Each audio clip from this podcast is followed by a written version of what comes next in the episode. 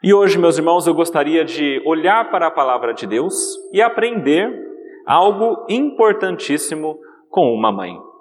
Na realidade, essa é uma mãe que era pouco provável que ensinasse alguma coisa para o povo de Deus. Mas é muito interessante porque na história dela, ela ensina para nós um pouquinho sobre o que é a fé verdadeira e ensina para nós uma verdade eterna sobre a salvação. E essa mãe está descrita em Marcos, no capítulo 7. Marcos, capítulo 7, versículos 24 até o versículo 30.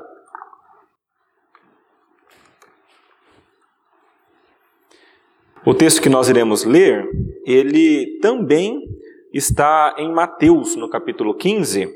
Nós não iremos ler do Mateus capítulo 15, mas os irmãos que depois quiserem compreender melhor, podem lê-lo para ter a outra versão, que é a mesma história, mas contada por Mateus. Marcos capítulo 7, então, versículos 24 a 30, diz assim a palavra de Deus. Levantando-se, partiu dali para as terras de Tiro e Sidom. Tendo entrado numa casa, queria que ninguém o soubesse. No entanto, não pôde ocultar-se, porque uma mulher, cuja filhinha estava possessa de espírito imundo, tendo ouvido a respeito dele, veio e prostrou-se-lhe aos pés. Esta mulher era grega de origem, Ciro-Fenícia, e rogava-lhe que expelisse de sua filha o demônio. Mas Jesus lhe disse: Deixa primeiro que se fartem os filhos, porque não é bom tomar o pão dos filhos e lançá-los aos cachorrinhos. Ela, porém, lhe respondeu: Sim, senhor, mas os cachorrinhos debaixo da mesa comem das migalhas das crianças. Então lhe disse: Por causa desta palavra, podes ir. O demônio já saiu de tua filha. Voltando ela para casa, achou a menina sobre a cama, pois o demônio a deixara. Até aí a palavra de Deus. Vamos fazer uma oração, meus irmãos, pedir para que Deus nos ajude neste momento.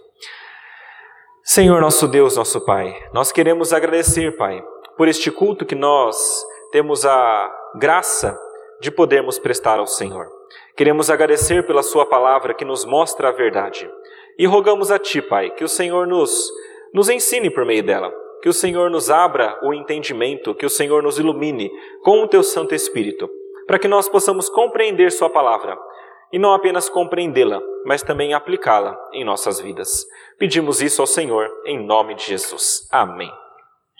Meus irmãos, essa história conta a respeito de Jesus quando ele sai de Israel e vai até um local que não é dos judeus e encontra essa mulher e tem essa conversa um pouco estranha sobre cachorrinhos, sobre filhos, que nos ensina algumas coisas importantes. Mas antes de entrar nessa história, eu gostaria de lembrar aos irmãos duas coisas que Marcos, quando escreve esse evangelho, está tentando passar e ensinar para nós. A primeira dessas coisas, Marcos está tentando mostrar para nós que Jesus é o Cristo. Ele é o Messias prometido por Deus para salvar todo o mundo. É por isso que um pouquinho antes em Marcos existe um episódio que os irmãos conhecem onde Jesus acalma a tempestade. Então estão os discípulos de Jesus em um barco e tem uma tempestade muito forte, muito poderosa. E essa tempestade é tão poderosa que os discípulos, que muitos já estão acostumados com o mar, estão com medo. E então diz a palavra de Deus que eles, com medo, temendo morrer, olham para Jesus que está dormindo. E então eles encontram Jesus, falam com Jesus: Mestre, não importa que nós morramos, vai fazer nada com relação a isso, está dormindo. E aí Jesus dá aquela bronca característica dele, homens de pouca fé, né? Vocês não creem. E aí, depois que Jesus levanta, ele acalma a tempestade com suas palavras, ele conversa com a tempestade e acalma essa tempestade. E nesse momento, então, dizem: Quem é este? Quem é este homem que até os ventos e o mar lhe obedecem? Quem é este homem? E aí, um pouquinho mais para frente, nós temos a resposta lá no capítulo 8 de Marcos, aonde Jesus pergunta para Pedro: "Quem dizes que sou?"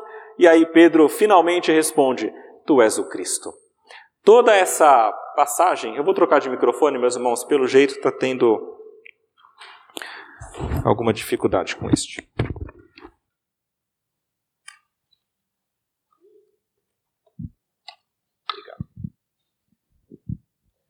Então, mais para frente, Jesus pergunta para Pedro: Quem achas que sou? E então Pedro diz para Jesus claramente: Tu és o Cristo. E é nesse momento, então, que finalmente fica claro na cabeça de Pedro que Jesus é o Cristo. Uma das coisas, então, que Marcos, quando escreve esse evangelho, queria demonstrar é que Jesus é de fato o Cristo. Outra coisa que Marcos gostaria de ensinar e que nós temos de colocar na nossa mente é que Jesus, quando veio como o Cristo, ele vem não para salvar apenas os judeus, mas para salvar todos os povos. E nós sabemos disso, meus irmãos, porque há algumas passagens aqui, até este momento, onde ah, Jesus realiza milagres, não só para os judeus, mas também para os gentios. Um pouquinho antes, ele faz curas lá com os gerazenos. Existem endemoniados que são curados, existem pessoas que estão doentes que são curadas. Ele demonstra isso, tentando trazer para nós a realidade de que ele veio para curar e para ajudar e para ser vida não somente para os judeus, mas também para os gentios. Tem também dois momentos aonde Jesus faz aquelas multiplicações dos pães e peixes.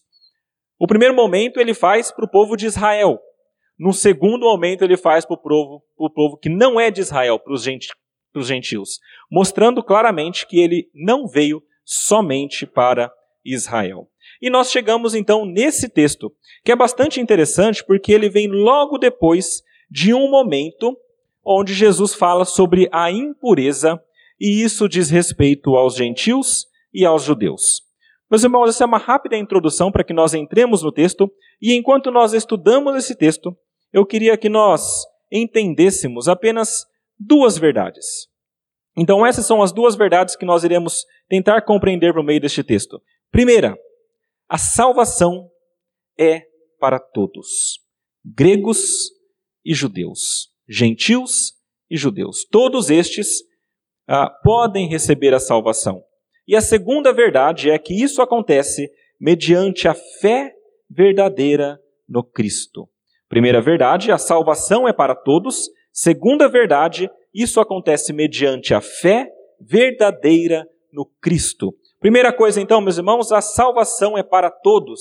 Veja aí no versículo 24 até o versículo 26.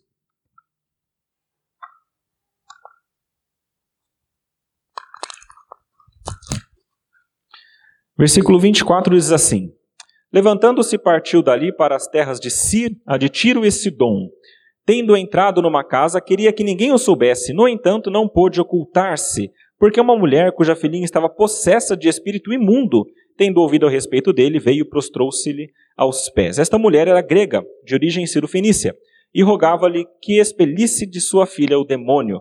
Meus irmãos, Jesus então sai daquele território que era judeu, Possivelmente ele sai dali por conta de uma disputa que houve com os judeus, e eu vou explicar daqui a pouquinho para vocês qual foi essa disputa, mas nessa disputa então cria-se uma animosidade muito grande entre os judeus e Jesus. Então ele atravessa o mar e vai até este local que não é dos judeus. E é muito interessante porque esse texto diz que Jesus, quando chega lá, ele não queria ser encontrado.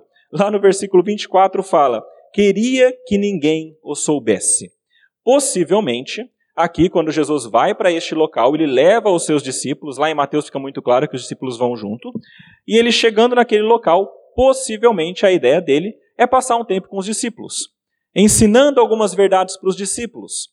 Já há alguns momentos que ele tenta ensinar coisa para os discípulos e os discípulos não entendem. Ele fala em parábolas, ele tenta contar história, e aí toda hora parece que os discípulos não entendem o ponto. Então aqui parece que Jesus quer ter um tempo com os discípulos e ensinar algumas coisas acerca da fé e da salvação dos judeus e dos gentios. Por isso ele não queria ser encontrado, mas a palavra disse que não foi possível. Possivelmente a sua fama já estava tão avançada, todas as pessoas possivelmente o conheciam, que onde quer que ele fosse, as pessoas sabiam quem ele era. Sabiam que era Jesus.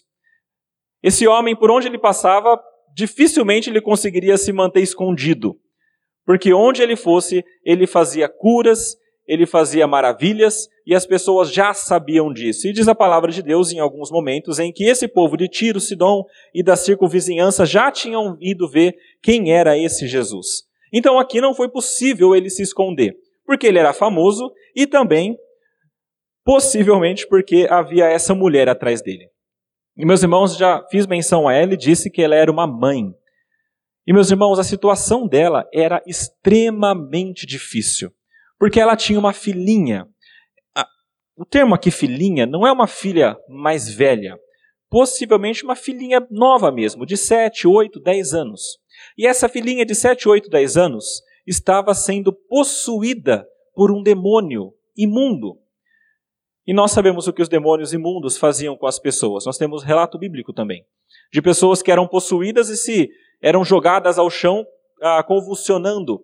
Pessoas que tinham algumas capacidades sobre-humanas, mas que se feriam, se machucavam. E esse era o caso também dessa menina. Imagina a situação dessa mãe vendo a sua filha há não sei quanto tempo sofrendo com um demônio imundo. E eu fico pensando tudo que essa mãe já tentou fazer. Possivelmente ela já tentou ir para todo tipo de religião que tinha na região. Ela deve ter tentado encontrar os sacerdotes de outras religiões, deve ter tentado fazer algum tipo de espiritualismo, deve ter tentado tudo. Tudo que o mundo podia oferecer, ela possivelmente tentou, até esse momento. E então essa mãe, no desespero dela, ela vai até onde está Cristo. E quando mãe procura, mãe acha, não tem como a gente fugir disso. E ela realmente encontrou Jesus e foi conversar com Cristo. Meus irmãos, nesse momento que ela começa a conversar com Cristo, existe uma questão que está na mente de Jesus e na mente dos discípulos. E aí que entra o que acabou de acontecer antes desse texto, aquela controvérsia que aconteceu entre os judeus e Jesus. Se vocês voltarem um pouquinho na Bíblia de vocês, vocês verão que o texto que acontece antes fala sobre uma disputa sobre o que era puro e o que era impuro. E é bastante interessante nesse texto, porque nos mostra uma falha muito grande da religião judaica. Os judeus eles eram ah, especialmente aptos e, e, e muito capazes de cumprir tudo aquilo que eles tinham colocado no livro deles. Não estou falando na Bíblia, estou falando do livro deles, porque eles tinham a, a, a Bíblia, a Torá, a sua lei, mas tinha também outros livros escritos sobre a lei que eles teriam que seguir. Livros com várias observações, livros com várias observações sobre ser puro, sobre se purificar, e eles faziam isso ah, sempre. E nessa, e nessa disputa entre Jesus e os judeus, foi mais ou menos assim. Os judeus encontraram Jesus e os seus discípulos e viram que os discípulos estavam comendo sem lavar as mãos antes, sem antes aspergir a água para se purificar. E então eles vão confrontar Jesus e dizem: Por que, que os discípulos teus não estão se purificando antes de comer?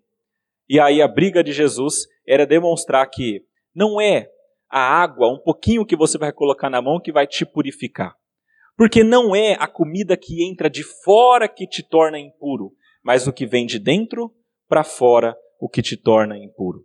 E aí nessa briga, Jesus faz uma coisa que é bem corajosa, porque ele briga com os judeus e depois de brigar com os judeus, então, parece que ele chama todo mundo, diz assim que ele chama o povo e fala: "Venham aqui". E aí nesse momento, no versículo 15 do capítulo 7, ele fala: não há fora do homem, não há nada fora do homem que entrando nele o possa contaminar, mas o que sai do homem é o que contamina.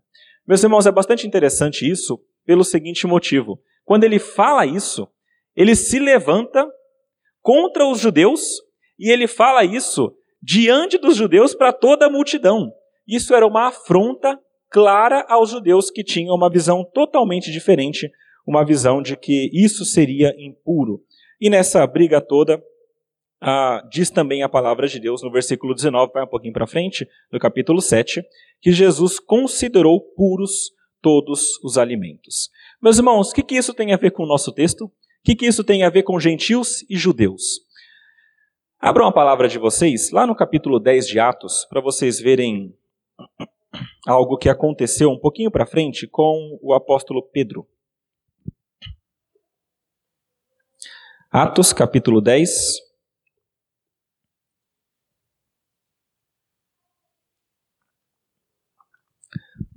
Atos, no capítulo 10, é aquele momento em que Jesus já havia sido crucificado e, e os discípulos já estavam pregando o evangelho.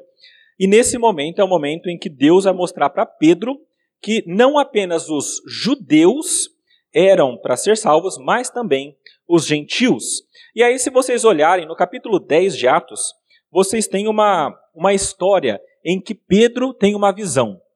Pedro está no eirado, ele olha para cima e ele tem uma visão de um lençol cheio de animais, e esse lençol vai descendo, descendo com os animais. E os animais, então, eram de todos os tipos. Tinham os animais puros, os animais impuros, e estes animais, então, os judeus, via de regra, não comeriam. E chega um momento em que Deus fala para Pedro nessa visão: mata e come. E então Pedro diz: De jeito nenhum, meu senhor. Eu não vou matar e comer porque eles são impuros. E aí Deus fala de novo: Mata e come. Mas eles são impuros, Deus. E aí Deus fala para eles no versículo 15: Ao que Deus purificou, não consideres comum. Ou seja, se Deus purificou, Deus falou que está limpo, então você não pode dizer que não é puro, que é impuro, e então deixar de lado. E quando ele fala isso, é nesse contexto de abertura do evangelho para o povo que não era judeu. Um pouquinho para frente, ele é chamado para a casa de Cornélio, aonde ele entende de fato o que Deus estava querendo dizer para ele. Porque então Cornélio, que era alguém que não era judeu, recebeu o Espírito Santo. Meus irmãos, tudo isso para mostrar para vocês que essa discussão de Jesus tinha a ver não só com o que é puro e impuro, mas tinha a ver com os povos, os judeus e os gentios. Os judeus que se achavam puros, e então Cristo diz assim: não são só os judeus. Os gentios também serão alvo da minha graça. E então, meus irmãos, quando Jesus chega nesse local e conversa com essa mulher, é uma oportunidade ímpar para ele ensinar os seus discípulos. Por um motivo muito simples. Se tinha um exemplo de uma pessoa que os judeus considerariam impura, pura seria essa mulher. O primeiro motivo é claro que é porque ela era, e veja, estou falando daqui na questão daquele tempo e da cultura judaica. Ela era uma mulher. E nessa cultura judaica, no mundo antigo, as mulheres não eram muito bem vistas. Elas eram, elas eram vistas como que ah, seres de menor importância do que os homens. E isso aqui, quando Jesus ah, faz um milagre na vida dela, isso começa a mostrar que uh, ela, como mulher, não era inferior ou superior ao homem, mas também igual. Mas veja, na cabeça dos judeus, ela era uma mulher, portanto inferior. Na cabeça dos judeus, ela era também impura, porque ela morava em Tiro. E, meus irmãos, aqui Tiro é, é onde hoje se encontra o Líbano.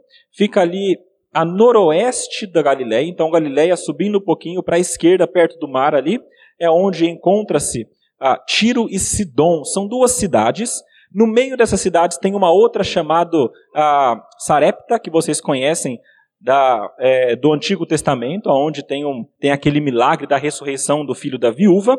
E é neste local aonde mora essa mulher. Por que, que é tão terrível esse local? Meus irmãos, os tiros, ah, ah, as pessoas que moravam em Tiro e Sidom eram historicamente inimigas dos judeus. Houve guerras em que eles se juntaram contra os, inim... Ah, contra os judeus com os povos que vinham atacar ao, aos judeus.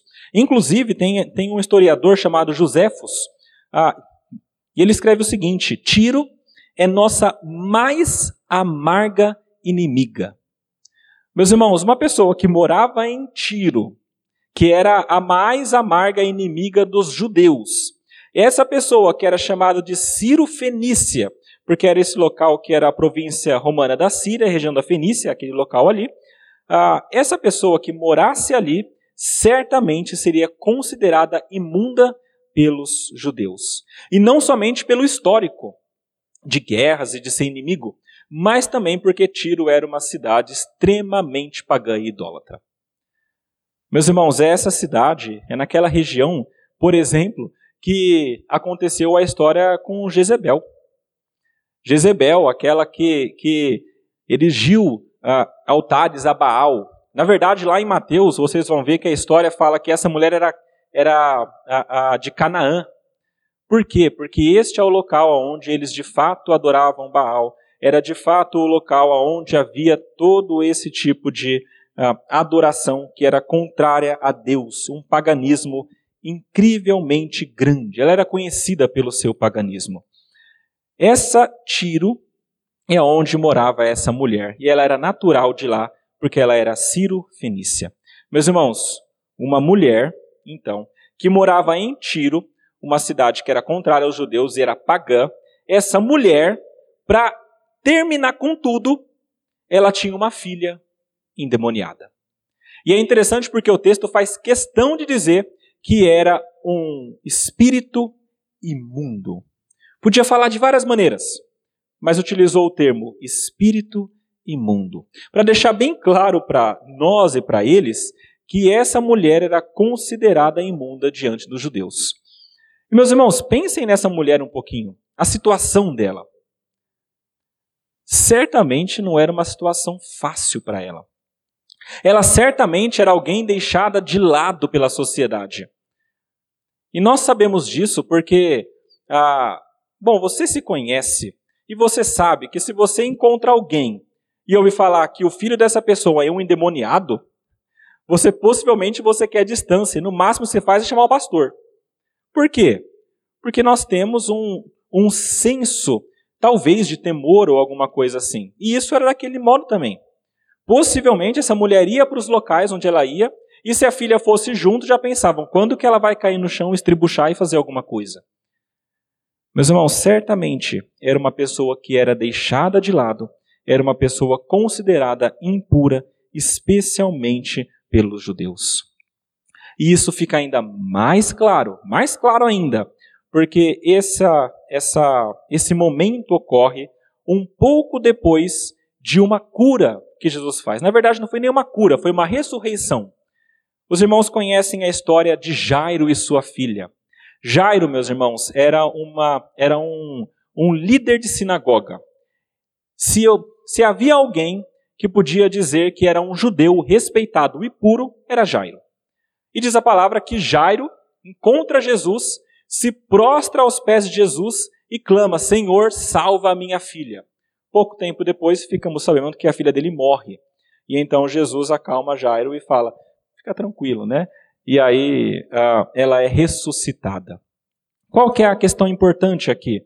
Existe um contraste que o próprio Marcos, quando escreveu isso aqui, colocou. O contraste é Jairo, alguém puro para os judeus. Este Jairo vai até Jesus e pede ajuda para sua filha. Ele se joga aos pés de Cristo pedindo ajuda e Jesus de fato ressuscita sua filha. Um pouquinho para frente tem essa mulher Ciro Fenícia. O outro lado do contraste. Essa mulher que era impura para os judeus, ela se joga aos pés de Cristo e pede ajuda pela filha. E a palavra diz que Jesus dá ajuda para a filha, porque ele liberta essa mulher e a sua filha da opressão demoníaca. Meus irmãos, é muito interessante porque isso mostra que Jesus de fato não fazia distinção ah, total entre judeus e gentios. O plano de Cristo é e sempre foi, porque é o plano de Deus Pai também, salvar os judeus e os gentios. Todos esses seriam salvos. A palavra de Deus deixa muito claro que todos seriam salvos. Não todos sem exceção, mas todas as tribos, povos e raças seriam alvo da salvação de Cristo. Só que existe uma ordem para isso. Olha que interessante, versículo 27 do nosso texto. É a, é a resposta de Jesus para essa mulher. Aí que entram os cachorrinhos e a história. Veja só. Ela pede ajuda. Ah, em, em, Mateus 15, e ainda pior isso aqui, porque a, porque a resposta parece bem bruta de Jesus. Ah, veja a resposta de Jesus. Jesus disse: Deixa primeiro que se fartem os filhos, porque não é bom tomar o pão dos filhos e lançá-los aos cachorrinhos. Meus irmãos, parece uma resposta bruta de Jesus. Parece muito dura. Porque enquanto a mulher pede ajuda para a filha, Jesus fala: Você é o cachorrinho. Entende isso? Parece que é extremamente duro. E em Mateus, parece que é mais duro ainda. Porque em Mateus, no capítulo 15, diz que a mulher vinha clamando atrás, dizendo: ah, Jesus, filho de Davi, tem compaixão de mim. E Jesus continua. E ele ignora a mulher, em primeiro momento. São coisas duras que Jesus estava fazendo naquele momento. Mas existe um motivo para isso. E o motivo, de novo, é ensinar aos seus discípulos e a nós também a respeito de salvação a todos os povos e a respeito da verdadeira fé. Meus irmãos, quando Jesus traz essas palavras à tona, ele traz um assunto que deveria ser discutido, que é a questão dos judeus e dos gentios. Por quê? Cachorro, para os judeus, era um termo extremamente pejorativo. Era o termo que eles usavam para se referir àqueles que não eram judeus. E cachorro para eles era extremamente imundo. E, e veja, a maioria dos cachorros daquele tempo, ah, lá para os judeus, não era como os cachorros que nós temos hoje, em casa. Eram cachorros que viviam na rua e de comer carniça. Ah, nós temos relatos bíblicos de cachorros que comiam corpos humanos. Eram, eram extremamente mal vistos pelos judeus. Aqui, quando Jesus fala sobre os cachorrinhos, é interessante porque ele não usa o termo cachorro, que seria extremamente pejorativo, mas usa cachorrinho. Por que motivo? Cachorrinho era uma designação provavelmente para esses cachorrinhos de casa. Não eram tantos, mas havia alguns. E esses cachorrinhos de casa, eles viviam ao redor da mesa, como os que têm cachorro sabem, para tentar pegar alguma coisa do dono, para tentar comer alguma coisa que caísse da mesa. Então Jesus usa a palavra cachorrinho e não cachorro para se referir à mulher. O que, que é importante a gente entender aqui? O termo cachorro era referido às pessoas que não eram judeus. Quando Jesus usa isso, ele quer dizer especificamente e claramente: veja bem, senhora, a senhora não é do povo dos judeus. E ele usa essa, palavra, essa, essa parábola para falar com ela. Ele não fala isso claramente, ele conta uma história. A história é: numa casa onde há filhos e cachorrinhos, não é bom que você alimente antes os cachorrinhos do que os filhos. Primeiro os filhos e depois os cachorrinhos. Essa parábola fica clara para essa mulher. E a mulher, então, começa a conversar com Jesus. Mas veja bem, qual que é a questão importante? Desde o início, o plano era salvar judeus e gentios. Queria que vocês abrissem a palavra de Deus lá em Gênesis, no capítulo 12. É um texto conhecido, mas é bom para que nós sempre lembremos. Capítulo 12, versículo 3.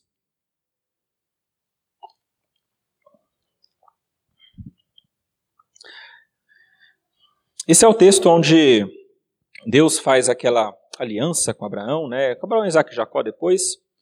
E Nessa aliança, no versículo 3, ele conversa dizendo o seguinte: ele diz: Abençoarei os que te abençoarem, e amaldiçoarei os que te amaldiçoarem. Em ti serão benditas todas as famílias da terra. Meus irmãos, os judeus foram escolhidos por Deus, primeiramente e primariamente.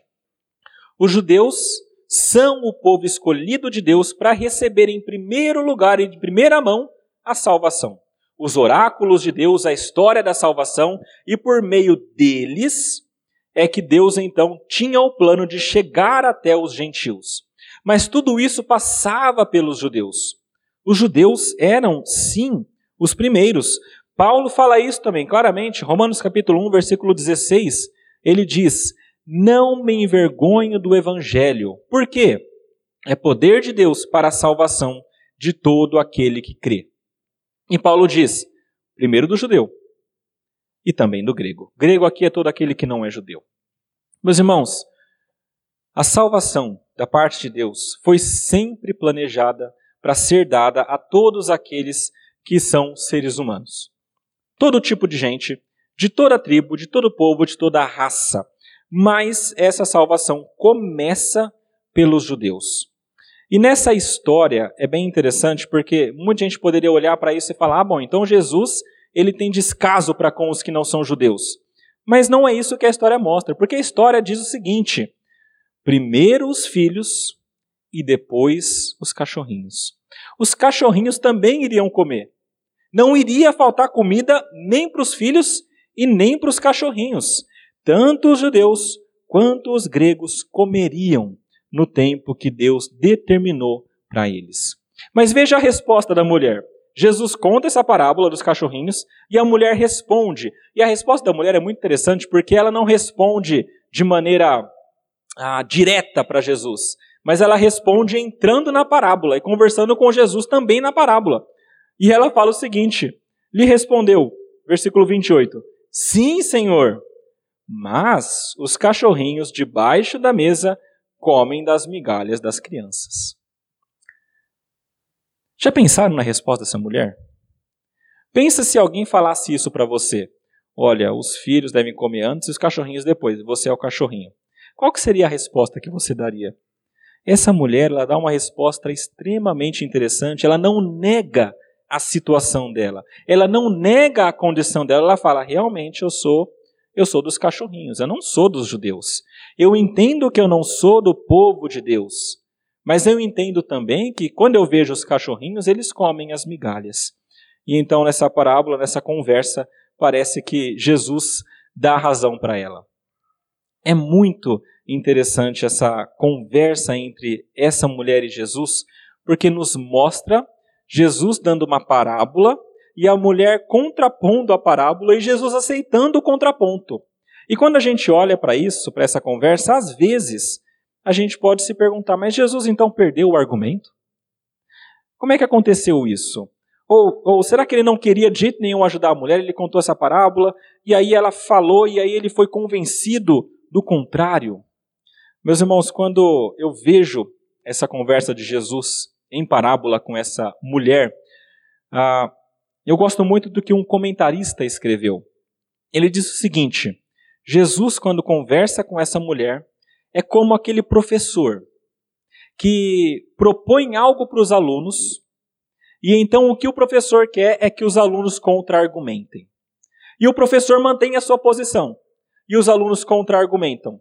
E o desejo do professor não é que o professor ganhe no seu argumento, é que os alunos entendam a ponto de trazer aquilo que o professor quer ensinar.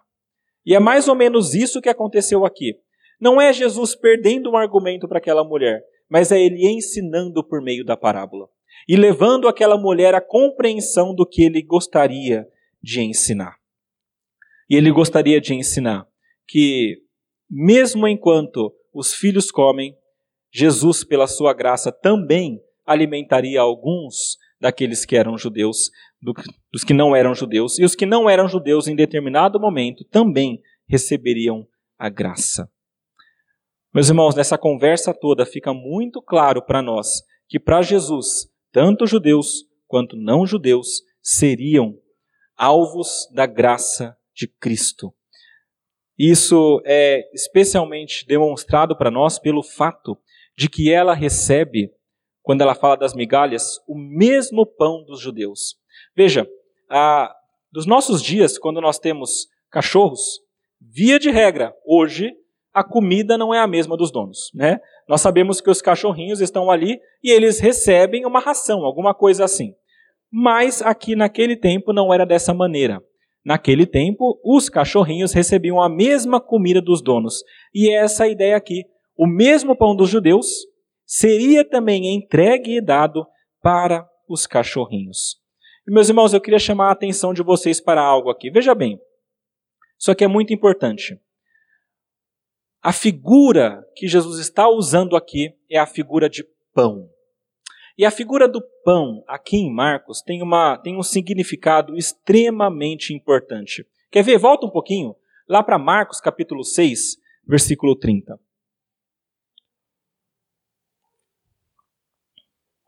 Marcos capítulo 6, versículo 30.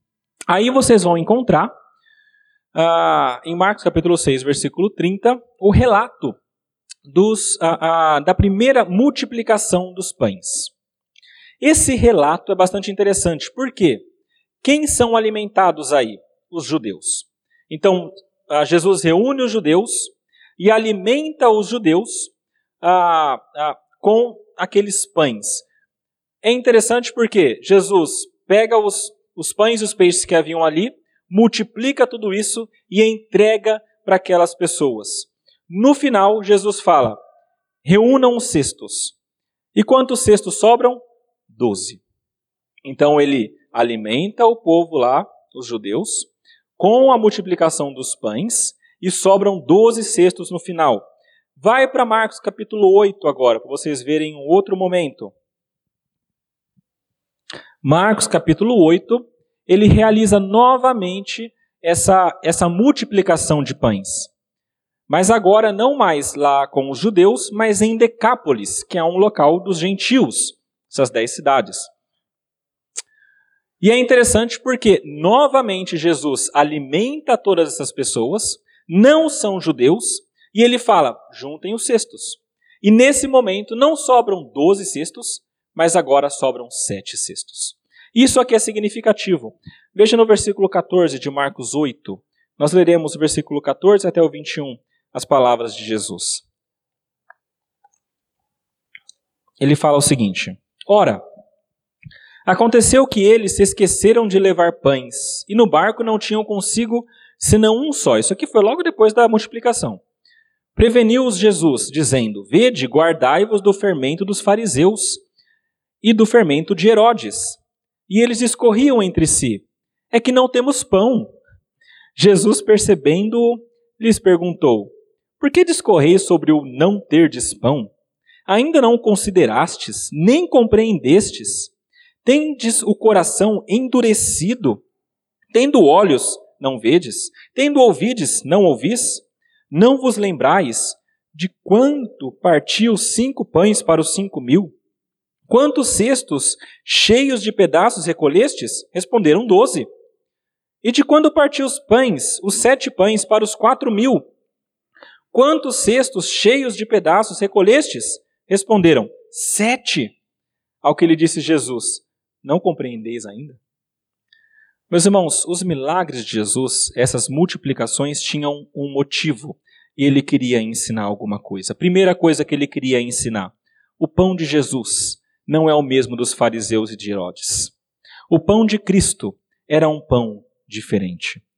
Segunda coisa que ele queria ensinar: esse pão foi oferecido aos judeus na primeira multiplicação. Os doze cestos que sobraram, muitos entendem como uma alusão às doze tribos. Ou seja, com estes pães, todo Israel vai ser alimentado. Mais para frente, o mesmo pão, não é um pão diferente, o mesmo pão oferecido aos gentios. E sobram sete cestos. Algumas pessoas, vários comentaristas entendem que os sete cestos simbolizam, sete é o número da perfeição, da completude, simbolizam aqui todos os seres humanos, todos os homens. Ao passo que as doze tribos seriam alimentadas, Aqui diz que todos os seres humanos, aqueles de todas as tribos, povos e raças, seriam também alimentadas pelo pão de Cristo. E a mulher, simbolicamente, também recebeu o mesmo pão, aquelas migalhas que ela falou.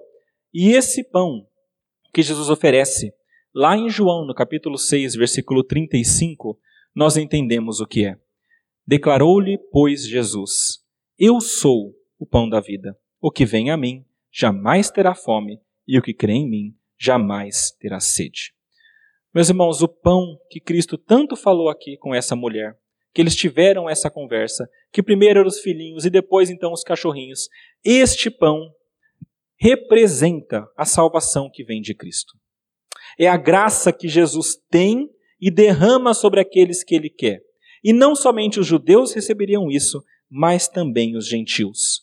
No entanto, essa graça, essa salvação, só vem por meio da fé.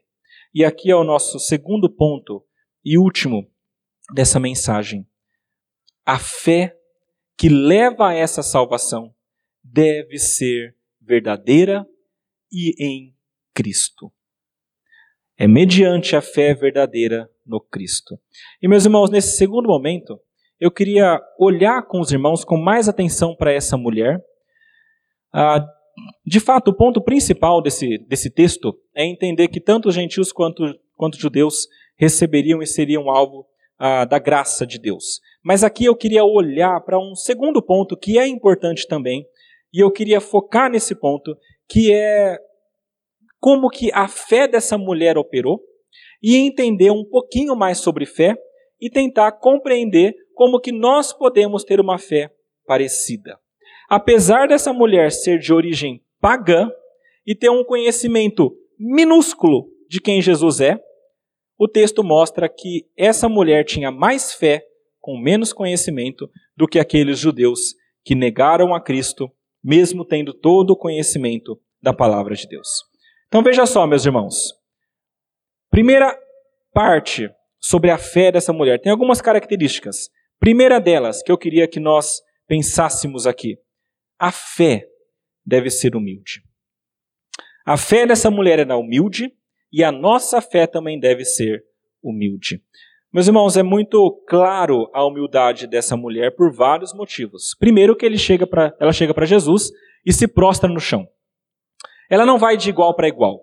Ela encontra Cristo, se joga no chão e pede ajuda, demonstrando claramente que Cristo é maior do que ela e ela precisa de ajuda com fé humilde.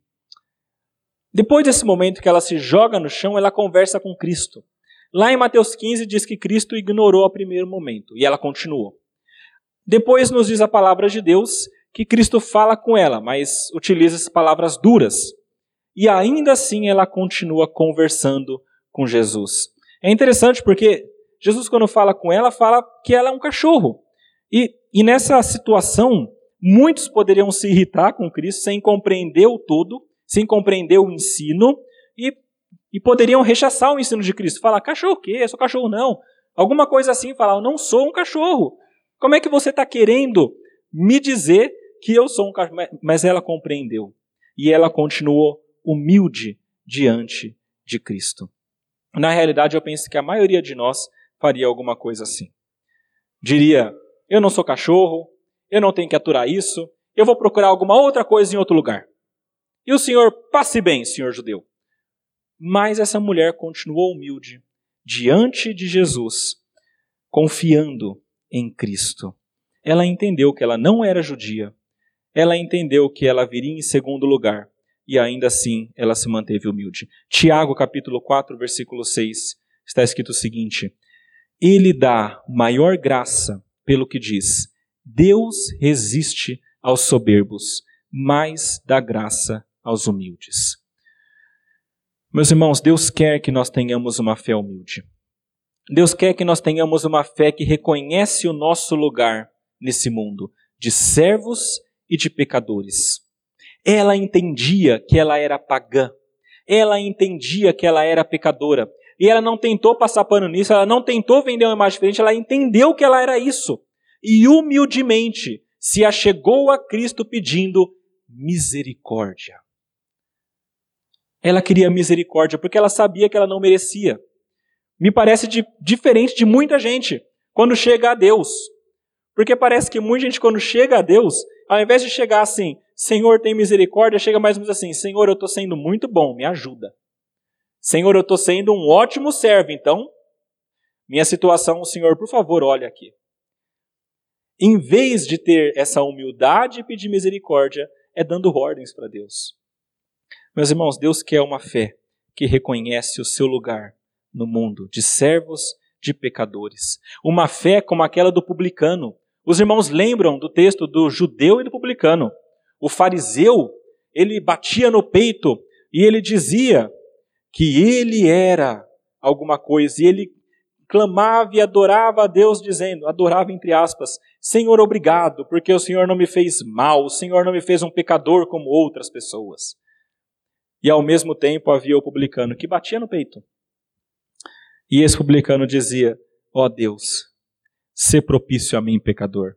E a palavra diz que essa oração do publicano é aquela que foi de fato ouvida por Deus.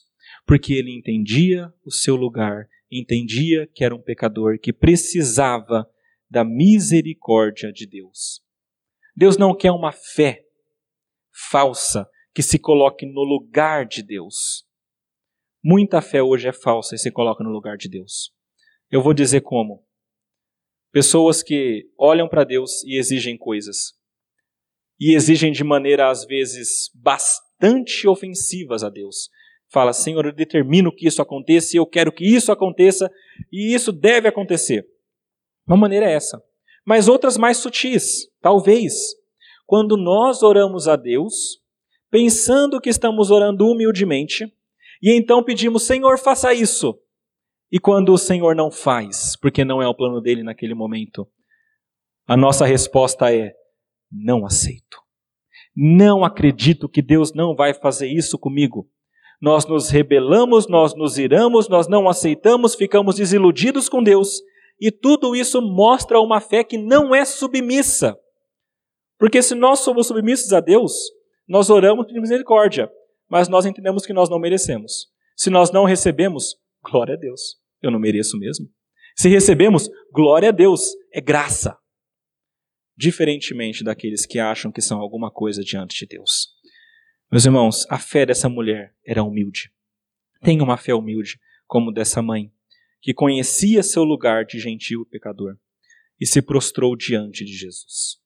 Segunda característica da fé dessa mulher, ela era persistente. A fé dela era persistente e a nossa fé deve ser persistente. Talvez uma das fés mais persistentes que eu tenha visto na palavra de Deus. Ah, um dos fatos mais relevantes desse texto é que Jesus testou a fé dessa mulher ao máximo. Primeiro ignorou, depois é, ele contou a parábola dos cachorrinhos, só depois na conversa que ele fala: Tá certo, pode ir, por conta dessa palavra que você deu, a sua filha está curada. Mas houve persistência da parte daquela mulher. Quantas pessoas teriam desistido logo de início? Ignorou? Vou embora. Não está me ajudando? Vou embora. Eu oro, não funcionou? Paro de orar. Meus irmãos, ela não desistiu. E não desistiu por um motivo muito simples, porque ela de verdade acreditava em Jesus. Ela tinha ouvido falar de Cristo, aqui a palavra é muito clara. Ela ouviu sobre Jesus e ela foi procurá-lo. Quando ela ouve sobre Jesus, eu não sei como, mas possivelmente ela passou a crer em Cristo. Talvez Deus tenha tocado no coração dela e falou: é esse aqui, pode seguir. É aquele famoso: a fé vem pelo ouvir da palavra de Cristo. E ela ouviu porque alguém falou alguma coisa e ela creu porque Deus deu isso para ela. E quando ela creu, nada mais podia tirar essa fé. Então ela recebeu todas essas negativas da parte de Cristo, mas ela continuou: Não, Senhor, por favor, por favor, tem misericórdia. Lá em Mateus é mais ainda claro isso, porque ela clama: Filho de Davi, tem compaixão de mim. Filho de Davi, tem compaixão de mim. E lá em Mateus parece que ela fez isso várias vezes ainda. Era uma fé persistente, mas ela entendia que não deveria sair daquele lugar e não deveria correr de Cristo. Os discípulos passaram por algo parecido. Essa mulher continuava porque ela cria em Jesus e sabia que ele era a única resposta. Veja os discípulos lá em João no capítulo 6, que interessante. João capítulo 6, versículos 67 e 69.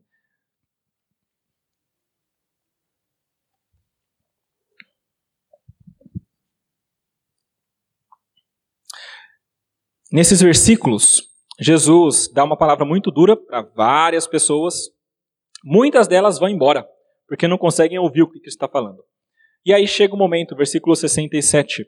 Então perguntou Jesus aos doze: Porventura quereis também vós, outros, retirar-vos? Respondeu-lhe Simão Pedro: Senhor, para quem iremos? Tu tens as palavras de vida eterna e nós temos crido e conhecido que tu és o Santo de Deus. Os discípulos, os doze, tinham plena fé de que Cristo era o Santo de Deus. E por isso eles sabiam, por mais duras que sejam as palavras, eu não posso ir para outro lugar, porque é aqui que eu encontro a vida. E essa mulher a mesma coisa. Ela entendia, por mais que fosse um entendimento menor, mas ela tinha fé. E ela sabia, eu não posso ir para outro lugar, porque é aqui que eu vou encontrar a vida, minha e da minha filha. A persistência dela levou a salvação da sua filha. E aqui, meus irmãos, eu tenho de fazer uma breve aplicação para nós. Muito simples. Não desista de orar por aquilo que Deus talvez ainda não tenha feito. É certo que muitas vezes Deus nega o que nós pedimos porque o que nós pedimos está errado. Então, é sempre bom quando nós não recebemos, nós fazermos uma releitura. O que eu estou pedindo e por quê? Será que isso aqui tem um fim proveitoso? Será que isso aqui edifica? Será que é para o reino de Deus? Ou é só para alimentar o meu ego? Faça essa leitura. Se não passar no crivo, então para de orar, ora por outra coisa. Mas a, a palavra de Deus mostra que muitas orações são justas. São orações por coisas que Deus também se agrada. Por exemplo, o caso dessa filha. Ela orava, quando ela vai para Jesus, Jesus é Deus, é uma oração em prol da filha. E ela pedia: Senhor, ajuda a minha filha. Se quem, quem de nós, se não tiver um parente, uma filha ou um filho endemoniado, não vai orar em prol dessa pessoa para Deus? E essa mulher fez isso. Pode ser que a sua oração seja justa e pode ser que você tenha direito, entre aspas, né, mas o direito, por ser justo, de continuar orando isso a Deus. A Bíblia nos encoraja a fazer isso. Bíblia nos encoraja em vários locais a continuar perseverando em oração. Perseverem na oração, perseverem na oração. Mas não recebi, perseverem na oração. Há tantos casos, e vocês conhecem, de pessoas que oraram durante anos. E depois de tanto tempo é que Deus faz. Aquelas pessoas que oram por conversão da família. 10, 15, 20 anos, 30 anos, aconteceu uma coisa. Alguém conheceu o meu pai, conversou com ele e ele foi convertido. Do nada, não. 20 anos de oração. A oração, meus irmãos, é necessária, é importante. E Deus quer que nós façamos isso. E quer que nós perseveremos na oração. A demora da resposta de Deus é para cumprir o plano dele. Uma das coisas que Deus quer cumprir, muitas vezes com uma demora de resposta, é lapidar o nosso coração, é nos ensinar, é nos tornar mais fortes na fé. Essa mulher certamente teve a fé fortalecida por essa demora. Mais uma breve aplicação para nós aqui importante. Nós estamos no Dia das Mães. E meus irmãos, eu não posso deixar de olhar que essa é uma mãe olhando e orando por sua filha. E a breve aplicação para nós é: pais, não deixem de orar pelos seus filhos. Pode parecer uma situação até impossível às vezes, como dessa mulher, endemoniada criança. Mas para Deus não há nada impossível. Quando nós batizamos nossos filhos na igreja, uma das coisas que nós entendemos que a nossa função é orar com os filhos e pelos filhos. E uma das coisas que deve acontecer diariamente. Alguém disse, eu não sei quem, mas já foi repetido muitas vezes: mães de joelhos, filhos de pé. Porque enquanto a mãe ora, Deus agracia os filhos. Meus irmãos, essa é uma função extremamente necessária dos pais. Se você é um pai, se você é uma mãe, ore pelo seu filho e continue orando pelo seu filho. Por mais que pareça que está perdido, continue orando. E se não perdeu, continue orando para que não perca. Ore pelo seu filho. Filhos de pais crentes, Saibam disso, se vocês estão na igreja hoje, é muito provável que seja por causa de joelhos calejados dos seus pais. É muito provável que você esteja porque os seus pais oraram muito por vocês. E filhos de pais crentes que não estão na igreja, saibam disso, é bem provável que os pais de vocês estejam orando diariamente para que você esteja. Não desconsidere o que Deus pode fazer por você. Não desconsidere, não resista à obra do Senhor. Pais, orem pelos seus filhos. A outra característica da fé dessa mulher é que era uma fé satisfeita. Meus irmãos, uh, me chama a atenção o fato de que essa mulher aceita as migalhas dos filhos.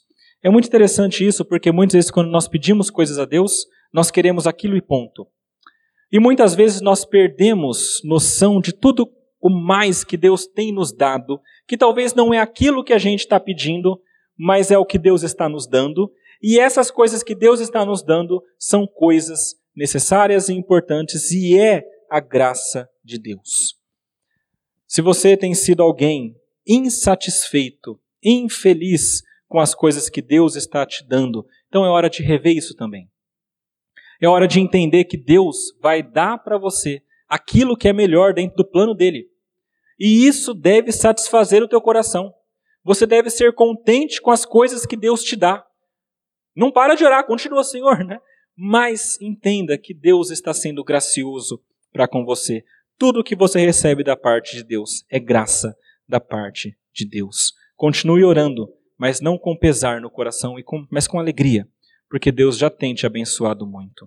E a última característica da fé dessa mulher é que a fé dela era em Jesus. A fé verdadeira, meus irmãos, deve ser no Cristo. Versículo 25 fala: Porque uma mulher cuja filhinha estava possessa de espírito imundo, tendo ouvido a respeito dele, veio e prostrou-se-lhe aos pés. Essa mulher ouviu sobre Jesus e creu em Jesus. Em Mateus 15, versículo 22, fala que ela gritava: Filho de Davi. Filho de Davi é uma designação clara daquele que é o Messias. Ela entendia: Este é o Messias. Igual aquela mulher samaritana, quando ela encontra com Jesus e entende: Esse aí é o Salvador do mundo. Vou contar para todo mundo. Essa mulher aqui também compreendia que este era o Messias, chamando ele de filho de Davi e sabendo que este é o Cristo. Olha que interessante, meus irmãos. Nesse encontro com essa mulher, ela entendeu algo antes de Pedro. Ele encontra com essa mulher e ela entende: esse é o filho de Davi, e grita: Filho de Davi, este é o Cristo. Demorou ainda mais do que um capítulo para que Pedro compreendesse e dissesse: Tu és o Cristo. Meus irmãos, essa mulher cria que ele era de fato o Cristo. Significa que a nossa fé não pode ser vazia. Muita gente diz que tem fé e fala, eu acredito muito, e quando eu pergunto, e muito em quê? A pessoa fala, não sei. Mas muita gente diz que tem fé, só que é uma fé vazia. Não é uma fé em alguma coisa. Meus irmãos, a única fé que vale a pena, que é verdadeira e que traz algum benefício é a fé em Jesus. Porque só Jesus é poderoso para fazer muito mais do que a gente imagina. E ele foi poderoso aqui para curar a filha daquela mulher e tirar o demônio dela. Diz a palavra de Deus que quando ela chega em casa, ela encontra a sua filha deitada na cama. E eu fico de novo pensando na, no sentimento dessa mãe quando chega e encontra a sua filha. Depois de não sei quanto tempo com ela endemoniada, e encontra aquela filhinha na cama, tranquila, Talvez ela tenha passado por uns maus bocados para que o demônio saísse. A gente sabe que na escritura muitas vezes é difícil para ele sair, mas naquele momento ela já estava descansando. E o alívio que deve ter tido o coração daquela mãe e a gratidão que deve ter havido no coração dela a Deus. Meus irmãos, Deus é misericordioso e nos concede bênçãos e graças infindáveis. É possível que por vezes nós não reconheçamos. É por isso que é importante que nós sempre paremos e olhemos ao nosso redor e compreendamos tudo o que eu tenho. Cada uma dessas coisas veio das mãos de Deus. E Ele foi gracioso para comigo. Não porque eu mereço, mas porque Ele é misericordioso. E eu continuo louvando por essa graça. Graças a Deus pela vida dessa mãe. Graças a Deus pelo que a palavra de Deus nos ensina sobre a salvação a todos e sobre a verdadeira fé.